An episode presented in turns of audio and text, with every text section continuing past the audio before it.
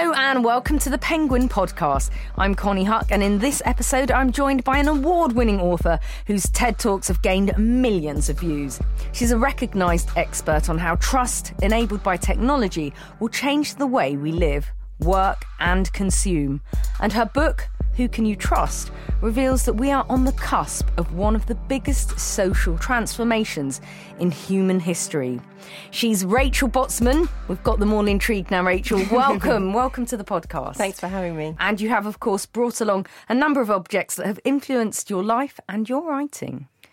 So, Rachel, what is this massive change that we're on the cusp of? This book started as a hunch, basically. So I started to wonder why is it that we keep reading these headlines, trust is in crisis, or people don't trust politicians, or journalists, or bankers? Mm. And yet, why are strangers prepared to travel the world in people's homes on Airbnb? So I started to have this feeling that something really profound was happening to trust, and that maybe trust wasn't in crisis, it was just shifting. Mm. And so that there is actually plenty of trust out there. It's just in different places and different people and different things. Yeah. And so I started to have this question is technology making us smarter about who we trust? Or is it encouraging us to place our trust in the wrong people and the wrong places? And what I discovered through writing the book is mm-hmm. that basically what's happening is that through three distinct forms of change. So it used to be local trust when we all used to live in villages and communities yeah. and everyone knew everyone else. And then that wasn't scalable. So at the start of the Industrial Revolution, we invented institutional trust and people like insurance brokers and risk mechanisms. And that's what's breaking down because it wasn't designed for the digital age. And so we've got this new type of trust rising up that I call distributed trust. Yeah. That is trust that is directly between individuals and also sometimes robots or artificially intelligent machines. Why do you think people now are sort of disillusioned with the traditional institutions? Is this timing coincidental? There's lots of different reasons why, but I think the biggest reason why is lack of accountability. So why does it feel like leaders and elite that they mm. can break down or behave really badly and they're just not punished for their wrongdoing? So the dangerous situation, the precarious situation that we're in right now is that people are losing faith in the system and yeah. they're starting to question what else could go wrong. And when you have society in that state, they start looking for other places to place their trust. Yeah. Which is why Brexit and Trump have a lot in common. And you could actually argue that there's too much trust, right? There, there's too much trust in people like Trump or um, some of the experts that influenced um, Brexit. So, in this trust vacuum, these really interesting things emerge. The book isn't a positive spin on this shift. Like, it's quite dystopian. It's quite yeah. frightening where this trust shift is taking totally. Us. And I should say, when I started writing it, I was a lot more optimistic around the change that this could bring. Yeah. But one of the things that really scared me was how easily we give away our trust. That we're in this, like, it's trust on speed. You know, I'm going to get a ride yeah. in two minutes and a TaskRabbit by lunchtime, and I'm going to meet my spouse by the evening. Yeah. And it's like with a tap and a swipe and a click. Yeah. One of the worrying things is it, it's very easy to say we don't like institutions or we don't like that politician, let's blame them. But in these systems, we have to take accountability for our actions. And yes, that's true. And I don't. When humans actually think about it, they they they like someone to blame, right? They when it goes wrong, they mm. look for a center, they look for a leader, and that's where you see a lot of these systems actually break down. So I am not anti-institution. I don't actually think the institution is going to die. I think it's an opportunity to reinvent them. Yes, but in change. ways that actually work for people and with people versus these pretty archaic principles that just don't work anymore. We're going to dip into Who Can You Trust right now with an extract from the audiobook read by Carolyn Baum.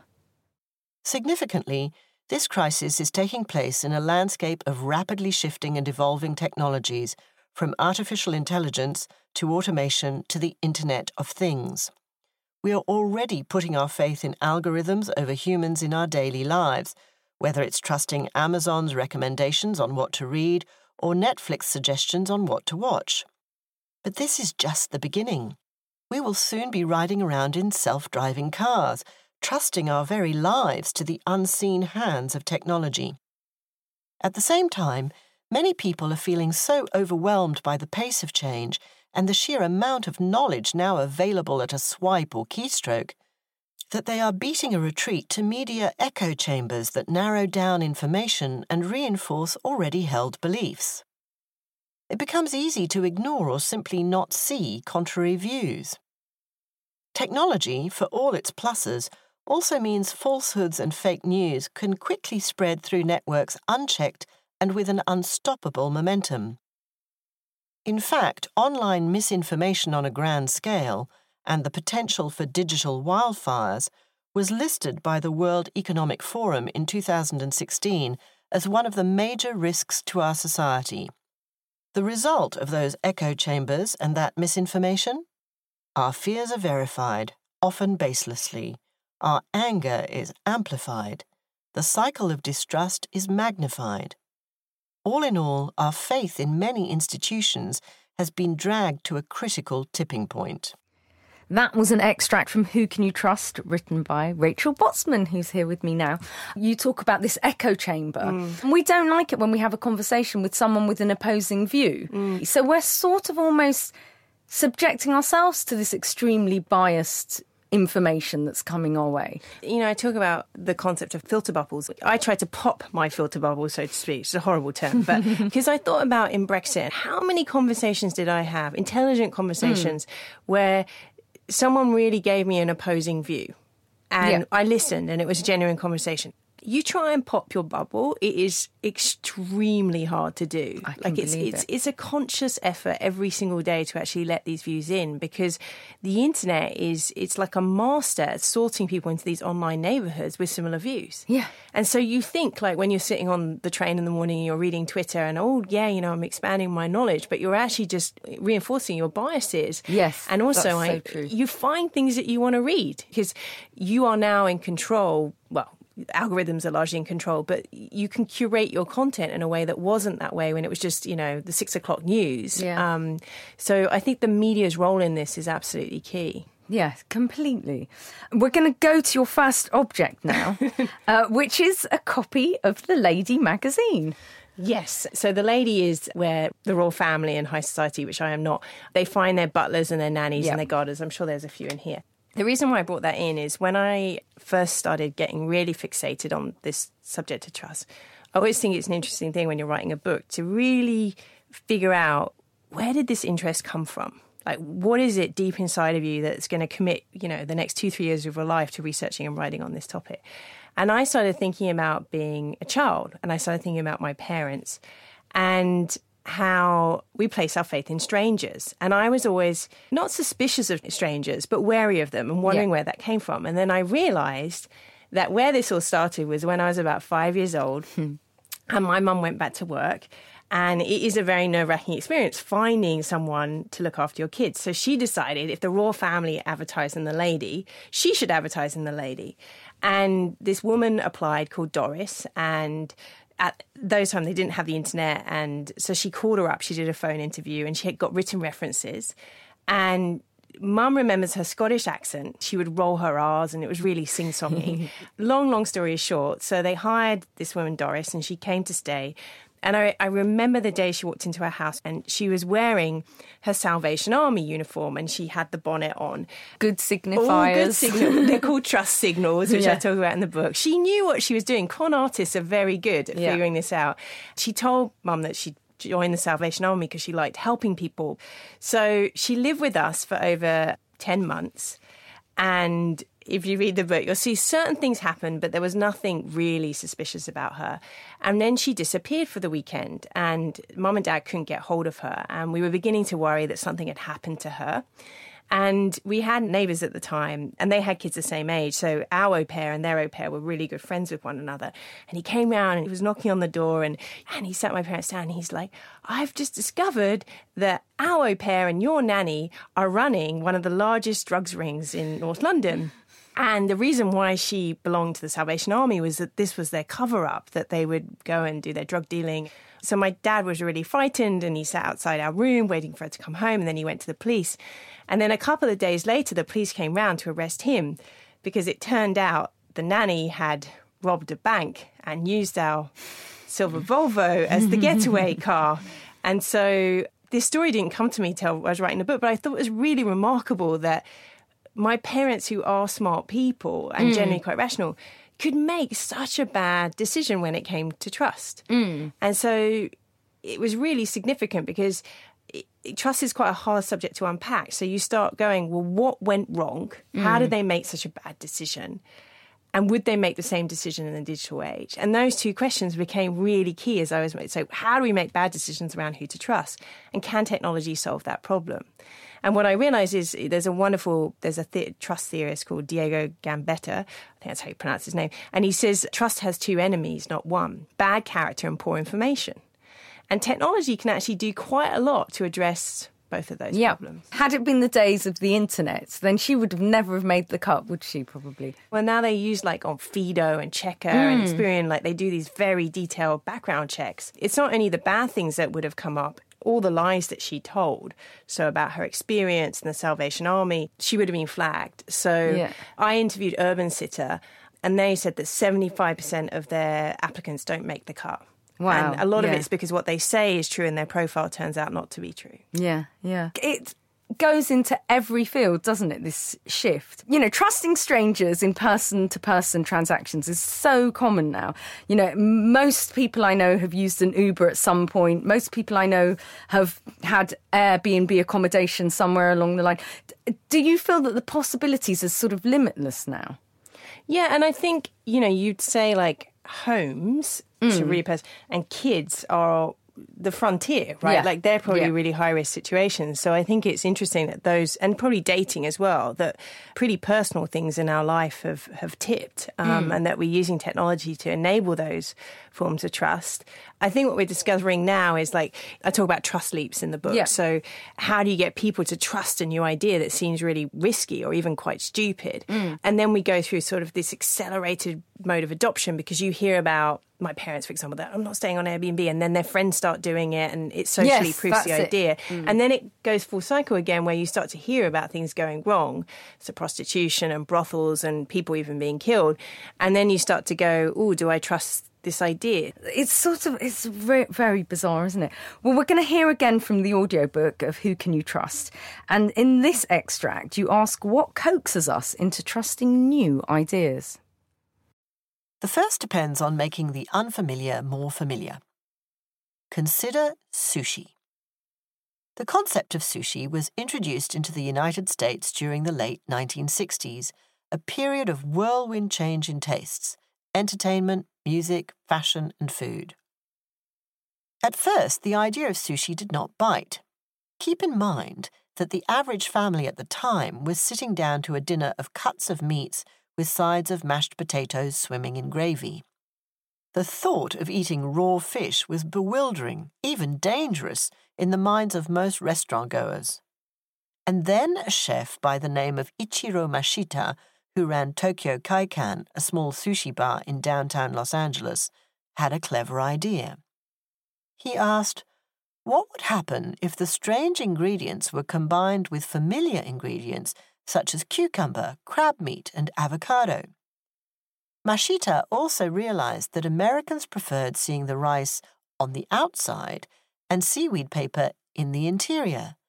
In other words, the roll would feel more familiar if it were made inside out. Demand exploded. The California roll was a gateway for many people to discover Japanese cuisine. Americans now consume $2.25 billion worth of sushi annually. As Nir Eyal, the author of Hooked, writes, the lesson of the California roll is simple. People don't want something truly new, they want the familiar done differently. So there's been a bit of backlash, hasn't there, recently with some of these digital businesses? For instance, Airbnb forcing out local residents in Barcelona, then all the problems Uber have been having. I mean, why do you think this is? I think what is happening is that for a long time now, over a decade, whether it be Facebook or Uber or even Amazon or eBay, they've claimed that they're sort of neutral platforms or just pathways, technology pathways Yep. that connect people directly or mm. connect supply and demand in some way. And their job is to be the software, it's to be the technology to make that process as efficient and in many ways secure as possible. Yeah. But what they've claimed is they are not responsible for what happens on that platform. They're kind of like a new kind of middleman, but without the responsibility. Yes, yes, exactly. um, and so you thing. can understand, like, if you're Hilton Hotel, or um, if you're London um, Black Taxis, or even if you're a traditional bank and you're looking at these, or, a com- media company like the New York Times, Or a right? citizen of Barcelona that yeah. is being priced out. Yeah. exactly. And you're looking at these things and you're like, hang on a minute. Like, here we have these billion dollar monopolies that have made some people extremely wealthy. They don't, not all of them treat their employees well. Yeah. Um, it's not the case for all of them. They're very different. So I hate putting them in the same bucket. But there's something wrong here, right? Like there has to be some degree of accountability what happens. And so I think what's happening is people are saying, we want you to be accountable in two ways. We want you to reduce the risk of bad things happening, and not just around payment fraud, but how do you give me the tools to actually know that that content is fake news? Right. So just an example. And then I think where there is rising heat is being responsible when things go wrong you know, Airbnb, I should say, actually comes across really well in the book because this is something they take really seriously. It's like mm. every single incident that happens on that platform, they go back and they say, how do we change the system? What do we do that could actually address or fix that problem so it doesn't happen mm. again? Which is not the case with all the companies that I interviewed, where you see this like sort of deference of responsibility that Yeah. it's the technology's fault or it's it's between the two people. They need to resolve this issue. Okay, well, we're going to move on to your next object now, which is a book. It is a book, a brilliant book. I brought this in because Michael Lewis, I think, is well, he's my favorite storyteller of all time. I think he's just a master. And the reason why I, he has sort of relevance to me is because he takes very complicated stories and, and ideas that essentially could be quite dry and boring. You know, Yes. like Moneyball, statistics and baseball, mm. or flash trading.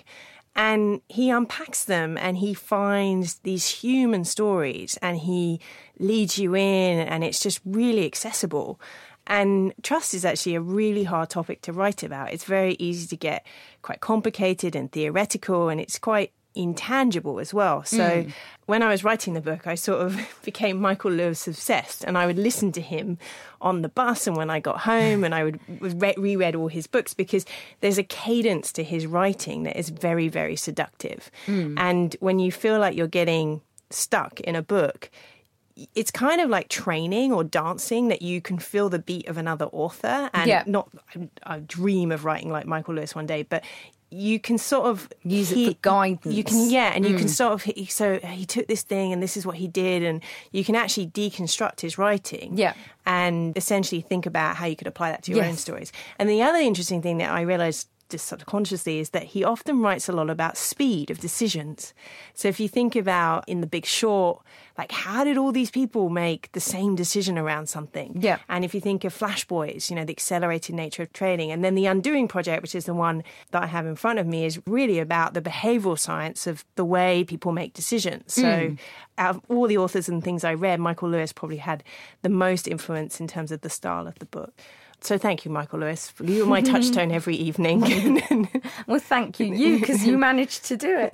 And we're going to go back to the audiobook of Who Can You Trust, where we hear of the Maghribi merchants, 11th century Egyptian traders who had a very, very modern idea. The merchants formed a coalition with a system of collective sanctions.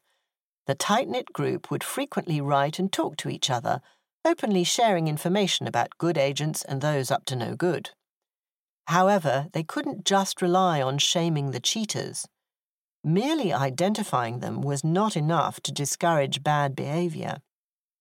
Rewards for acting honestly and responsibly were needed as an incentive against the short term gains cheating offered.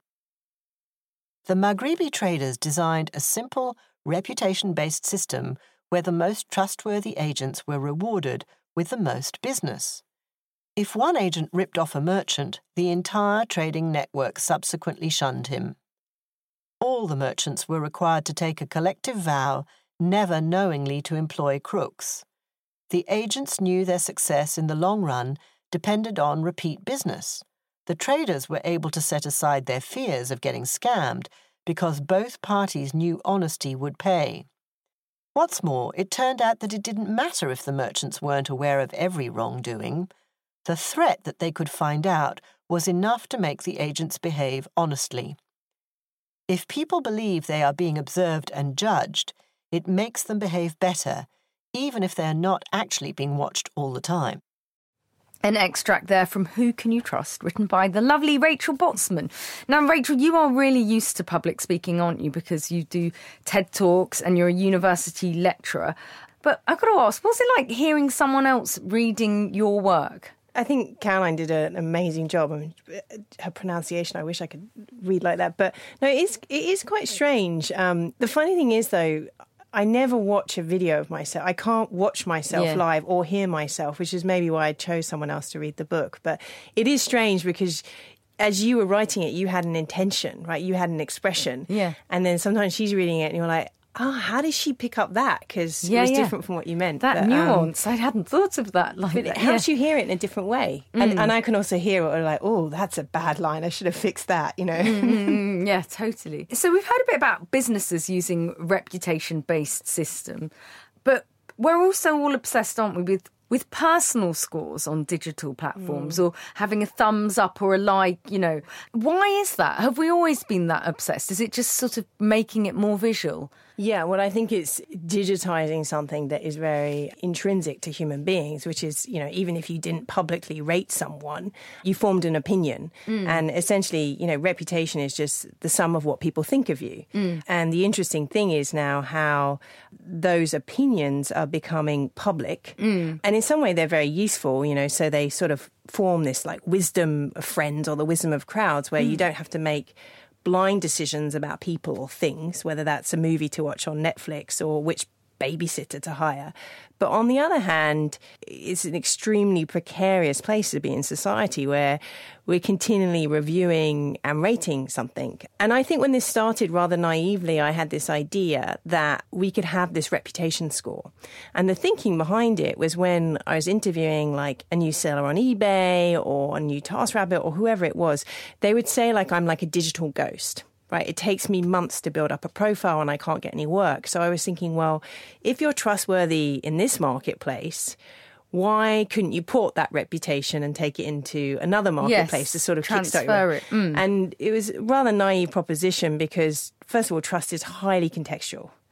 So hopefully you can trust me to write, but I'm a terrible driver, right? Mm. So just because you're trustworthy over here doesn't mean you should read into that over here. Yeah. But then this idea of reducing number people to a score, when I really started to think and research the implications of that, I was this this is a really bad idea. It's really scary. I mean, the Chinese system that's being brought in, Sesame Credit. Yeah. I mean, I find that terrifying that every, by 2020 everyone mm. will have to be on the system, won't they? Yeah. And like that's got to be a bad thing, hasn't it?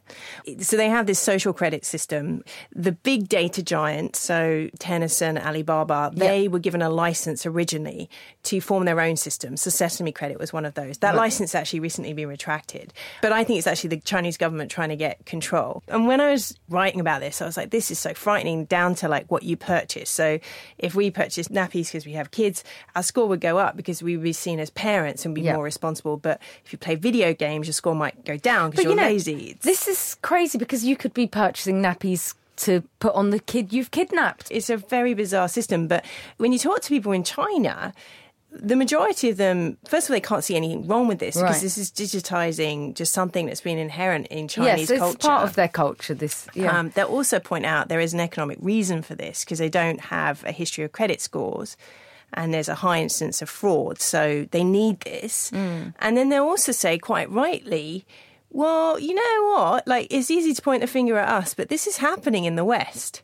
Um, which brings us kind of nicely onto the next object, which is an image of Lacie Pounds, isn't yes. it? From Black Mirror, the dystopian series. Yeah. Here, here she is. So, um, what is so, Lacie doing? Here? Lacie's doing so. Lacie lives in this world where everyone is rating one another. So mm. she gets a coffee from her local shop and she gives it a rating based on the swirl. And then the brilliance of the whole of Black Mirror is it's right on the edge of it being reality and true. Yeah, yeah, and, and you know, it's about this future if we're clumsy. But in this episode, so mm. she goes around like rating even the way someone looks at her in the elevator, and she needs to get her score to a certain level to get her the flat that she really wants. And so she hears about one of her friends from school who's known as a high influencer because she has this really high score and it's her wedding. And so she thinks, oh, I'll go to the wedding and I'll boost my score so I can get my apartment. And of course, it all goes horribly wrong. But Nosedive is, it's just is the perfect illustration of, of this future that we really are heading into. That could be one giant digital popularity context. It kind of almost is at the minute. It is, it? and people go, "Well, that's so you know, that's never going to happen. That's so unbelievable. We're never going to need a, need a you know a trust score to get an apartment." And I'm like. Apart from artificial intelligence, this is the thing that really worries me about my children, mm. for my children, I should mm. say, because like how are they ever going to be present how will their transgressions how what will be forgiveness in society if it is this permanent digital trail that follows us for the rest of our lives. Yes, it's horrible. And it's more than surveillance. It's like this pressure to be this perfect version of ourselves. And, you know, the scene that really I can't watch Black Mirror. I have to say before I go to bed because it just it Gives always sticks in my mind. But you know, she's in the mirror in the morning. She's practicing her smile because it will just boost her by a few more points. I see this on Instagram. Like it is this very edited version of our like. No. But you just get sucked in. I think your question is a really important one. Is like how do you opt out? It's that feeling of not just missing out, but it's more than that. It's like maybe I won't be able to get something. Maybe I won't be able to even send my children to a certain yeah. school, which is one of the punishments in China. Well, that's the thing. You know, jobs sometimes come and you have to tweet to a zillion followers, and I'm not even on Twitter. so does that mean that I can't get that job? It's a really, really bizarre society that we're living in. Back to the audiobook of Who Can You Trust? In this extract, you ask whether we'll all have a permanent online identity in the future. I hope not. Barring some kind of mass citizens' revolt to wrench back privacy and personal information, we are entering an age where an individual's actions will be judged by standards they can't control and where that judgment cannot be erased. The consequences are not only troubling, they are permanent. Forget the right to delete and the right to be forgotten. Forget being young and foolish. It's why, at the very least, we urgently need to find a way to create forgiveness for moments of madness, ineptitude, or cheating. Deletion should not be outlawed. Human beings, with all our imperfections, are so much more than a number. While it might be too late to stop this new era, we do have choices and rights we need to be exerting now. For one thing, we need to be able to rate the raters. In his book, The Inevitable, Kevin Kelly describes a future where the watchers and the watched will transparently and ceaselessly track each other. Our central choice now is whether this surveillance is a secret one way panopticon or a mutual, transparent kind of coveillance that involves watching the watchers, he writes. The first option is hell, the second, redeemable. That was an extract from Who Can You Trust, written by Rachel Botsman. Will it come to that point that people talk about where the internet has its own consciousness and robots are progressing and updating themselves and outrunning us? One of the things I actually wish I'd talked about more in the book was mm. was children and their relationship technology. And I, I often think, well, maybe I couldn't go there because my, my kids are in that age. I mean, I think is this idea like could it be the perfect boyfriend? Like it's always there it's always reliable it's not messy it's it's not complicated it always says what you want it to hear. Mm. and i think one of the things the biggest leaps that we're going to see around technology is our relationship is largely that it's predictable right? It's reliable. I get yeah. in my car it turns on it turns left and it turns right. Our kids shift from it doing something to deciding something and I don't think we're prepared for the degree to which they outsource their decision making. So, which brings me nicely on to your next object, which is a person, but it isn't a person, but it has a name Alexa. Alexa the bot. It's not, it's a speaker. Yeah, it's not a With a commercial giant behind it called Amazon. It's... But um, Alexa's really interesting. Uh, my poor kids, they are guinea pigs for a lot of things. And I think what's really interesting is that when we plugged Alexa in, is watching their interactions. So, um, like I was laughing with you just before that, my son yesterday was like, I don't like this Alexa, let's have another Alexa, because he didn't like the answer that was given. So, even the idea that this, this person that they definitely refer to as her and has a multitude of personalities. But my daughter Grace was really interesting because I wanted to see how quickly she got to letting Alexa make decisions for her. Mm. And so, you know, on the first day, it's because she's half British. She was asking about the weather and silly things like what horses eat and like children do. And then she discovered pretty quickly that Alexa could play music from Sing. Um, and so we listened to that soundtrack 55 times. and then um, day two, she realized she could order things from Alexa. Right. Okay. Now she this had. What... It's like she had no idea that Amazon was, you know. So yeah. and she loves blueberries, so she ordered all these blueberries, and they arrived because she'd ordered them. And and then the third day, what was really interesting is she came down the stairs, and usually she says, "Oh, good morning, Jack, her brother. Good morning, mummy." But the first person she said good morning to was Alexa, and she You're said, "Being superseded." Yeah, she said. Um, but it was interesting. She said to Alexa two questions. She said, "Alexa, what should I do today?" And Alexa, what should I wear? Oh. Now you think about what we were talking about, that's outsourcing her decision making to a, essentially a very cheap speaker that lights up with a turquoise rim. And what Gracie doesn't realize is the next version, which is out now, has a camera she sees you as well. And it has a star rating algorithm. So if Gracie stood in front of it, it would say, I give that outfit a 4.8 and I give that one a 4.6. And how does it work? Is it actually got some substance behind it? Well, if you read in the Amazon terms and conditions, they've they've paired with fashion stylists and oh experts oh to gosh, code the algorithms. Terrifying. But you know what's very convenient, Konnie, is that they've just launched new fashion labels and brands. So, you know, Gracie might stand there and say, oh, well, you know, I like the dress, but the shoes are all wrong. Do you want me to ship them to your school in the next so hour? So this is all leading to purchases. Of course. Oh no, I don't like Alexa. I unplugged Alexa. I'm skeptical of Siri, but Alexa, I really don't like. Yeah, well, Grace actually told Alexa that she was smarter than Siri, which I thought was hilarious. That she she was comparing the personalities yeah. of these robot two friends. Her robot friends. Oh my goodness me! But uh, you know what? I think people don't realise. A lot of people don't realise how quickly all this is just going to be the norm. Mm. So, you know, most households don't have an Alexa yet, and most households don't believe that they'll be in a self driven car in their lifetime. But this is all happening pretty much mm. now, isn't it? I think people often say, well, how do you get people to trust a self driving car? Mm. It's actually the wrong question. It's that we'll give our trust away too easily. Do you think? Oh, totally. So I think self-driving cars, you know, many cities it will be 2025. I mean, you already see them on cities in like Philadelphia, there's a place in Helsinki. Will people trust self-driving cars more than getting in a car with their friend then? I think so. And I think the interesting thing we don't think about is we're used to being driven. So we're actually quite used to the behaviour, right? We're used to moving from A to B mm-hmm. and not and not, not being the driver. Steering, so yeah. it's just this idea of handing the control to a computer. And, you know, we've seen with the accidents, what it is, is when the car says to the human being, I need you to take control right now because I don't know what to do. Mm. And the human beings watching a film of Harry Potter, as the case was mm. the case, or they're having a nice chin wag. It's that, you know, one of the things I think our kids will say would be like, what, did, you know, all that time you wasted commuting yeah. Because the car is going to become like the phone. It's going to become this new platform for yeah. content and experiences because someone else will do the driving for you. Well, it's all what we're used to, isn't it? I mean, we don't drive planes, so we don't mind being you know on automatic pilot and that's what it will be like in the future in a in a car that's driving people around um, we're going to move on to your final extract now from the audiobook who can you trust and in this, we discuss where does the law stand when a robot has to make difficult choices? Take the classic ethical dilemma known as the trolley problem. It goes like this You are the controller of a runaway trolley, train, that is hurtling towards a cluster of five people who are standing on the track and face certain death if the trolley keeps running. By flipping a switch, you can divert the trolley to a different track where one person is standing, currently out of harm's way, but who will be killed if you change the course.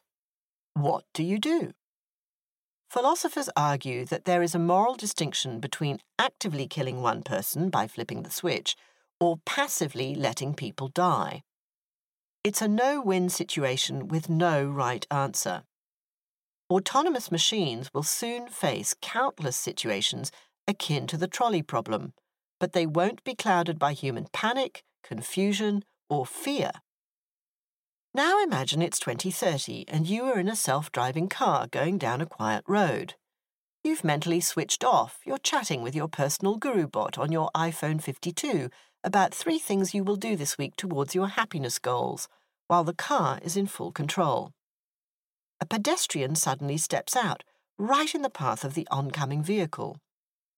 Should the car swerve and avoid the crash, even if it will severely injure you? The car must make a calculation. What if the pedestrian is a pregnant woman and you, the car owner, are an elderly man? What if it's a small child running after a ball? Consider this. What happens if the car, in a split second, can check both the pedestrian and the car owner's trust scores to determine who is a more trustworthy member of society? I mean, robots do bring about lots of ethical dilemmas. Will there be new institutions and new things coming in place to just deal with that alone? Yeah, and it's it's a really interesting question as to who should be setting sort of the ethics governing it. Yeah, mm. and governing like who mm. who's where did these ethical frameworks come from? Like mm. where is there a precedent in human history? Like, is there something in the relationship between humans and slavery, for example, that we can look from? So I think it's like who makes those decisions and then who programs the intentions into the bot, whether it's just an algorithm or into something physical. In Oxford, they've just launched the Digital Ethics Lab. Yeah. Um, And it's run by a guy called Luciano Floridi, who's known as Google's philosopher. Mm. You know, philosophers meeting this world of technology is a, is a really interesting fusion. What worries me is when the companies have free rein to set the ethical intentions, because once they're set in the machine, in some instances, we then lose control of how that machine makes decisions. Well, it's time to move on now to your final object, um, which I believe you're wearing. I am wearing, yes. I'm wearing um, my engagement ring, which I actually only noticed this morning is missing another diamond. Funny that. This is the book begins actually, doesn't it? It does. At your wedding. I actually love writing this book, and a lot just sort of came out but I was so stuck on the introduction. Yeah. And I was sitting there and I had this deadline and I've never had this feeling of like, I just don't know what to write about. Mm. And I tried all these different things. And I don't know about you, but I sit there and I fiddle with my ring. I yeah, twist yeah. it round and round. And as I was doing that, I suddenly was Nana's like, ring. Nana's ring. There was two stories around it. One, I realized like the day we got married in 2008 was the day Lehman Brothers crashed. Yeah. And so I was like, that's the opening, right? The day I was taking my biggest leap of trust and entering this institution of marriage, mm. all these institutions around us were collapsing. collapsing. And, and, you know, on your wedding day, you're sort of in this bubble, but mm. I was sort of aware what was going on. So I suddenly realized that was the opening of the book. And then when I was writing the blockchain chapter, and the blockchain is, it, it, in terms of making things human, it's really hard. Oh, um, I, yeah, it's, it's crazy. Really it plays with my head. How does one simply explain what blockchain technology will enable in the future? So the easy way to think of it is it's the transfer of value or it's the transfer of assets. And those assets, you know, we think of it as currency. So we think of Bitcoin and blockchain, but blockchain is like the backbone. It's the architecture underneath Bitcoin.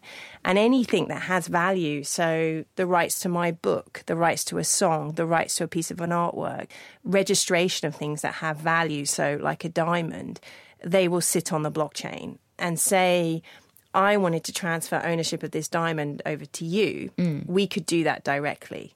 Now, you may not want this diamond now because it turns out that it was dodgy. Um, so there's this whole story that I discovered when my nana was on her deathbed that this wasn't really the family heirloom, but that she sold it to go on a luxury cruise.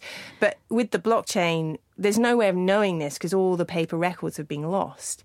But on the blockchain, it will have a permanent history of the transfers and transactions. So it, it's like these valuable objects will carry like a digital DNA that we'll be able to dig into. And that's that's the part for me that I find really interesting is that sort of artifacts will carry a history of time that is yes very good for security, but these stories won't get lost. I mean, it is exciting.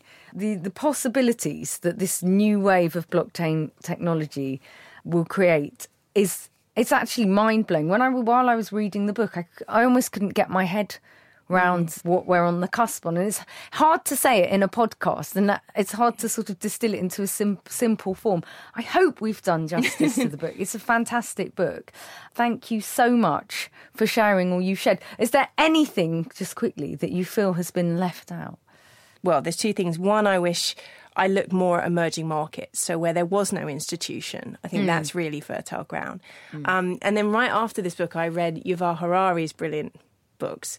And I think actually talking more about how human beings don't change and how technology is really good at reinventing things. So the traders that we heard the clip of, you know, how we take these systems that have worked for a very long period of time, but we either make them more efficient or scalable in ways that haven't been possible. And, and so maybe that is another thing to look at how history just repeats itself, but it reinvents itself in a different form. Well, we look forward to, to reading it all in your next book. I'm taking a break. a well deserved break. Thank you so much, Rachel, and bye. Thank you. The Upstarts by Brad Stone. New York Times bestselling author of The Everything Store, Brad Stone takes us deep inside the new Silicon Valley. Ten years ago, the idea of getting into a stranger's car or walking into a stranger's home would have seemed bizarre and dangerous. But today, it's as common as ordering a book online. Uber and Airbnb are household names, redefining neighbourhoods, challenging the way governments regulate business, and changing the way we travel. In the spirit of iconic Silicon Valley renegades like Steve Jobs and Bill Gates, a new generation of entrepreneurs is sparking yet another cultural upheaval through technology. That was eight years ago. Much has changed since then. The president, for starters. But few changes have been as profound as those that were ushered in by those two groups of entrepreneurs sitting anonymously in the crowd that day. They had plenty of help. The late Apple co founder Steve Jobs introduced the first iPhone seven months before Obama's inauguration. Two months after it, Jobs announced that the iPhone would run software programs, called mobile applications, or apps, from other companies. Other significant technology trends were converging at the same time the social network Facebook, founded in a Harvard dorm room in 2004, was skyrocketing in popularity and persuading Internet users to establish their identities online. The search giant Google was making it easier for other companies to integrate its mapping tool, Google Maps, into their own apps and websites. Computers and phones were getting cheaper and more powerful. Broadband internet use was skyrocketing. All these intersecting trends produced the biggest tectonic shift in computing history since the invention of the web browser. In the span of 10 years, a majority of the people in the modern world started to run large portions of their lives online, mostly through the slender slabs of plastic, glass, and silicon that they could hold in their hands and slip into their pockets. The juggernauts Uber and Airbnb did not generate this technological wave, but more than any other companies over those eight years, they wrote it and profited from it. The two companies, both in San Francisco, their headquarters only a mile apart, are among the fastest growing startups in history by sales, overall market value, and number of employees. Together, they have scrawled in the annals of entrepreneurship the most memorable stories of a third phase of Internet history, the post Google, post Facebook era of innovation that allowed the digital realm to expand into the physical one. They have attained these heights despite the fact that their businesses own little in the way of physical assets. Airbnb can be considered the biggest hotel company on the planet, yet it possesses no actual hotel rooms. Uber is among the world's largest car services, yet it doesn't employ any professional drivers or own any vehicles, save for a small experimental fleet of self driving cars. They are the ultimate 21st century internet businesses, bringing not only new opportunities, but new kinds of risks, often poorly understood, to those who provide and utilize their services. The Upstarts by Brad Stone is available now to download and own from Audible and iTunes.